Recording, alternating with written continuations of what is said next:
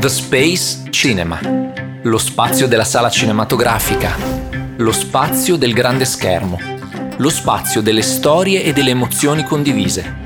Le luci si abbassano mentre una voce vi ricorda di spegnere i cellulari. Titoli di testa, si comincia. Io sono Giorgio Viaro e questo è Lost in the Space, storie di cinema.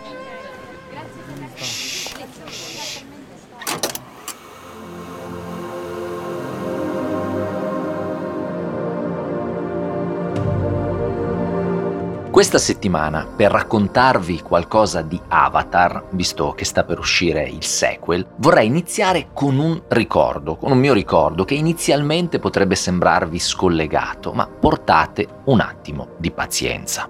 Nel giugno del 2017 mi trovo a Wellington per intervistare Peter Jackson, Wellington è la capitale della Nuova Zelanda, una città costiera che si trova all'estremità più a sud dell'isola del Nord, una delle due grandi isole di cui si compone quello stato. Vista dal cielo, Wellington ha la forma della bocca di una pantera e si sviluppa ad arco, inghiottendo una grande porzione del mare di Tasman. Nella regione di Wellington, un paradiso naturale di colline verdeggianti e immacolati specchi d'acqua, Peter Jackson è nato, ma soprattutto ha creato gran parte del suo impero dei sogni e della fantasia, girando agli Stone Street Studios le trilogie del Signore degli Anelli e dello Hobbit. Jackson è anche uno dei proprietari di questo imponente polo cinematografico e industriale che si trova a pochi chilometri dalla Weta Digital, la sua compagnia di effetti speciali. Ed è proprio agli Stone Street Studios, in una delle roulotte generalmente usate dagli attori, che lo incontro in una fredda e ventosa mattina di fine giugno, periodo che in Nuova Zelanda corrisponde all'inizio dell'inverno. Sopra di noi, ogni 5 minuti circa, passa un aereo perché il complesso è vicinissimo all'aeroporto di Wellington, tanto che Jackson mi spiega che quando girano in esterna devono fare i chuck tra un decollo e l'altro. Alla fine della nostra conversazione, ripensando al tour che ho fatto poche ore prima e alla dimensione imponente della struttura in cui ci troviamo, mi viene da chiedergli come facciano a pagare le bollette. In fondo, da queste parti non si girano moltissimi film e alcuni dei teatri di posa sono stati costruiti apposta per lo Hobbit e il Signore degli Anelli, per essere poi utilizzati di rado. Jackson sogghigna e indica col dito fuori da uno dei finestrini della roulotte. Fino a che James Cameron non ha finito coi suoi avatar, mi dice, non ci sono problemi, metà di questo posto è affittato da lui.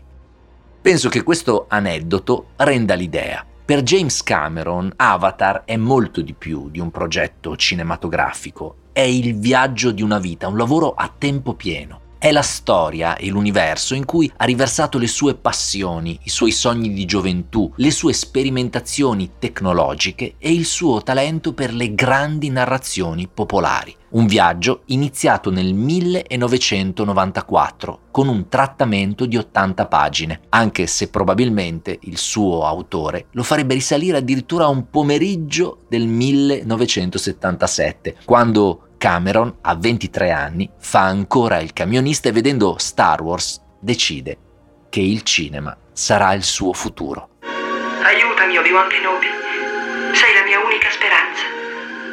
Nella storia di Avatar confluiscono miti storici e immaginari popolari di ogni genere, dai romanzi di John Carter su Marte firmati da Edgar Rice Burroughs, fino alla storia di Pocahontas, con un occhio di riguardo per la colonizzazione europea delle Americhe e, nel presente, per le politiche imperialiste degli Stati Uniti. Ma vengono anche sviluppate idee e immagini in questi film che erano già presenti nel primissimo progetto di Cameron, Xenogenesis, un cortometraggio di 12 minuti che lui gira nel 1978 con 20.000 dollari raccolti grazie ad una associazione di dentisti. Così come sta accadendo per i suoi sequel, il primo Avatar è anche uno dei progetti che hanno avuto più rinvii rispetto ai programmi iniziali, uno di quelli che ne ha avuti di più nella storia del cinema.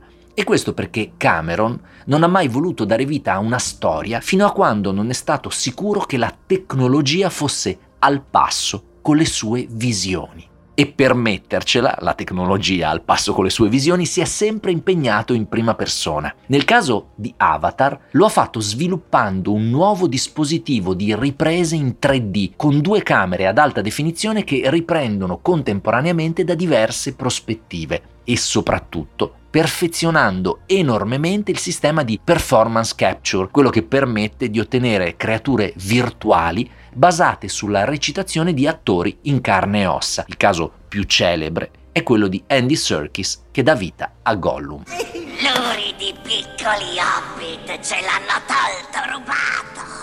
No, no. Cosa hanno rubato? Uh, il mio tesoro. Entriamo un po' più nello specifico. Cameron fa uso di un rivoluzionario sistema di camere virtuali che mostra la controparte digitale degli attori, in questo caso in Avatar gli alieni navi, in un ambiente interamente ricreato al computer, in questo caso Pandora, e in tempo reale. E così, mentre ha di fronte dei professionisti in carne e ossa che indossano tutte blu con dei puntini colorati, dei marker e delle microcamere riprendono in ogni momento le loro espressioni facciali, microcamere che sono fissate alla loro testa, ecco in quel momento se Cameron guarda nei suoi monitor può già vedere enormi creature blu che si muovono allo stesso modo in una foresta tropicale. In questo modo, nonostante le immagini generate siano interamente in computer grafica, per rendersi conto dell'esito finale non è più necessario aspettare settimane e settimane di post-produzione. Incuriositi dalle novità, a quelle riprese, a queste riprese di cui stiamo parlando, avevano assistito sbalorditi tra gli altri George Lucas e Steven Spielberg, che poi lo avrebbe definito make-up digitale, un sistema, aveva detto, che consente un'intimità tra registi e attori simile al teatro. Signore e signori, non siete più in Kansas, siete su Pandora.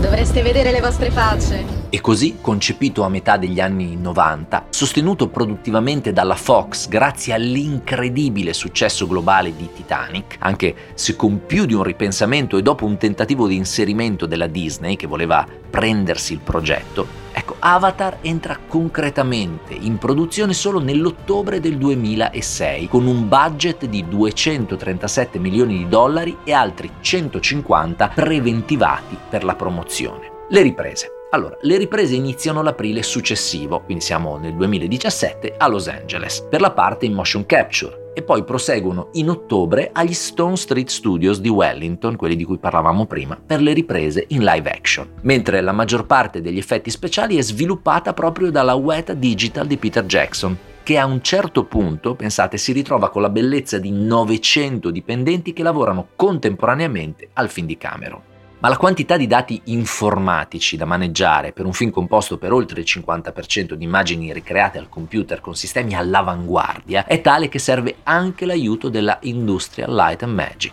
di Lucas. Alla fine il budget lievita fino a 300 milioni di dollari, contribuendo, come già accaduto con Titanic, alla fama di Cameron nel non riuscire mai a rispettare il budget. E i tempi di post-produzione, oltre ad alcune riprese aggiuntive e non previste, obbligano a spostare l'uscita fino a metà dicembre del 2009. Certe volte tutta la vita si riduce a un unico folle gesto. Dobbiamo fare una cosa. E non ti piacerà. Gli incassi di quel film sono subito ottimi, ma in verità non da record. È la sua tenuta ad essere impressionante e quindi il passaparola, a conferma che Cameron, ancora una volta, ci ha visto giusto. Alla fine di gennaio 2010 Avatar diventa il primo film a guadagnare 2 miliardi di dollari a livello mondiale, di cui 700 milioni solo negli Stati Uniti. Quando infine abbandonerà le sale, molte settimane dopo avrà incassato 2 miliardi e 750 milioni di dollari complessivi in tutto il mondo. In quel momento James Cameron, grazie anche a Titanic, è il regista dei due film che hanno incassato di più nella storia, primato che manterrà fino all'uscita di Avengers Endgame nel 2019. Avengers Endgame quando esce poi diventa il film con i maggiori incassi, ma grazie alla riedizione in sala del 2021 e in particolare al mercato cinese Avatar resta comunque oggi il film col maggiore incasso globale di sempre. Dite loro che Toruk Makto li chiama raccolta Torpenserà Toruk Makto! E ora volerete con me, Soyon Sequeu! miei fratelli Masmuka! e sorelle. Masmuka! E noi faremo vedere alla gente del cielo che loro non possono prendersi quello che vogliono e che questa, questa terra è nostra. Il successo è tale che naturalmente i sequel non sono mai in discussione. Cameron ne immagina addirittura quattro da girare in simultanea e con un miliardo di dollari di budget complessivo. Ma ancora una volta i tempi si allungano moltissimo e l'uscita è continuamente rimandata. Curiosamente, stavolta la questione più che tecnologica è creativa, in senso tradizionale. Riguarda cioè lo sviluppo delle sceneggiature e del design dei nuovi ambienti di Pandora che verranno esplorati, a partire dagli oceani con la loro flora e la loro fauna. Alla fine si decide di girare assieme il secondo e il terzo film della saga, mettendo momentaneamente in stand-by gli altri sequel, nonostante a febbraio del 2017 Cameron annunci che lui e i suoi cosceneggiatori hanno completato tutti e quattro gli script. Nel novembre dello stesso anno il regista annuncia che il destino della quarta e della quinta puntata dipenderà, come d'altra parte è logico, dal successo al box office del secondo e del terzo film. Quindi non si gireranno più tutti e quattro assieme, ma i primi due e poi eventualmente gli altri due. Quando infine, anche a causa della pandemia che blocca per quasi sei mesi le riprese in Nuova Zelanda, l'uscita del primo sequel è definitivamente fissata per la fine del 2022, si contano addirittura otto rimandi. Dal dicembre del 2014 siamo passati a un'uscita nel dicembre del 2022 attraverso un sacco di annunci e idee anche strampalate, tra cui l'ipotesi che a un certo punto Cameron aveva ventilato che il film sarebbe uscito in un nuovo tipo di 3D che non avrebbe richiesto occhiali. Io so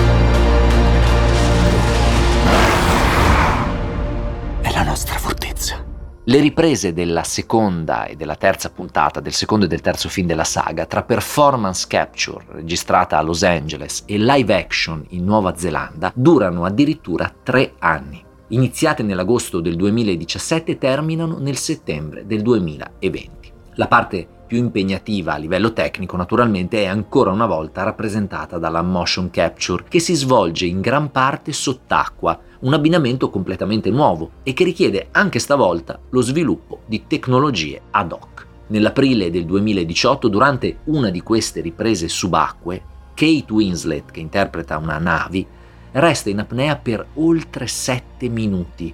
Oltre 7 minuti, avete capito bene battendo il record precedentemente detenuto da Tom Cruise durante la lavorazione di Mission Impossible 5. Ho bisogno che tu stia con me. E ho bisogno che tu sia forte.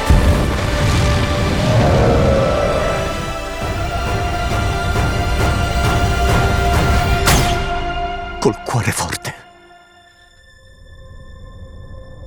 La scelta degli scenari marini dice ovviamente molto di James Cameron e in particolare è figlia della sua passione smisurata per gli oceani, che a partire dall'inizio del nuovo millennio lo porta a produrre e girare documentari su fondali e celebri relitti, tra cui proprio quello del Titanic che è al centro di Ghost of the Abyss nel 2003. Dopo il successo di Avatar, che alza ulteriormente il livello dei suoi guadagni, tanto che si stima che solo nel 2010 abbia incassato quasi 260 milioni di dollari, e mentre sviluppa i sequel, Cameron completa l'acquisizione di un'intera flotta di piccoli sottomarini e diventa ufficialmente esploratore per il National Geographic. La sua più grande impresa è datata 26 marzo 2012, quando all'interno di uno dei suoi mezzi subacquei, progettato appositamente per lo scopo, raggiunge in solitaria il punto più profondo della fossa delle Marianne, 11 km sotto la superficie del mare, È il terzo uomo nella storia a farlo,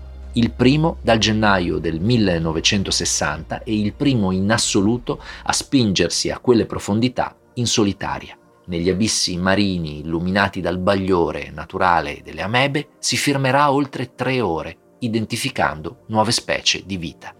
Questo è Zahelu, il legame. Sentila. Senti il battito del suo cuore, il suo respiro, le sue gambe possenti.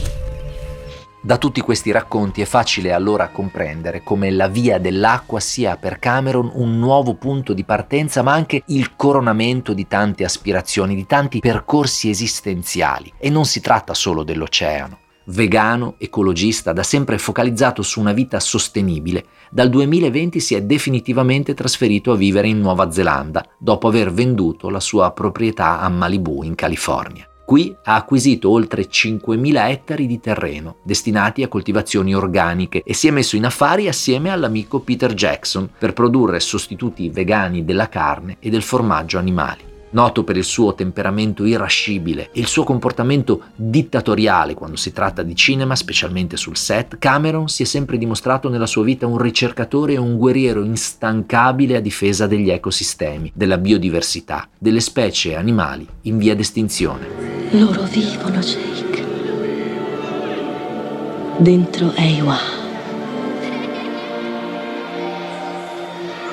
Tu sei Omatikai adesso. Potrai costruire il tuo arco con il legno di albero casa. Avatar, con la sua implicita metafora politica, con la sua visione panteista, con la sua storia di incontro e conciliazione tra specie differenti, che si oppongono all'avidità umana, ha rappresentato tutto questo fin dall'inizio e ora prosegue il suo viaggio allargando i propri orizzonti. Nel primo film avevamo assistito all'incontro tra Jack e Neytiri, ovvero un marine la cui mente viene trasferita in un avatar dal DNA metà uomo e metà alieno, e una Navi. Assieme i due si opponevano alle mire di una compagnia interplanetaria terrestre interessata ai giacimenti di un cristallo ferroso che si trova sotto la superficie del pianeta Pandora e in particolare in una zona considerata sacra dalla tribù di Neytiri, gli Omaticaya. Nel sequel, Jake ha definitivamente abbandonato il suo corpo umano e ha messo su famiglia con Neytiri, ma una nuova minaccia li obbligherà a lasciare la loro terra e la loro casa, viaggiando verso nuovi territori di Pandora. Papà, lo so che mi credi pazza. Verrà fuori da quelle grandi rocce. Ma io la sento.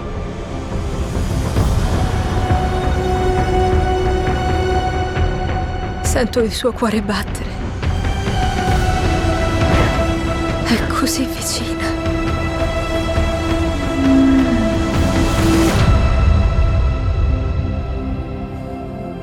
E com'è il battito del suo cuore?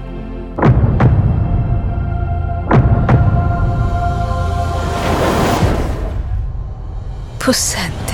Avatar la via dell'acqua ritroverà il pubblico del primo film, batterà altri record e rilancerà il 3D, caduto negli ultimi anni un pochino in disuso. La risposta a queste domande la conosceremo nelle prossime settimane, ma una cosa è certa.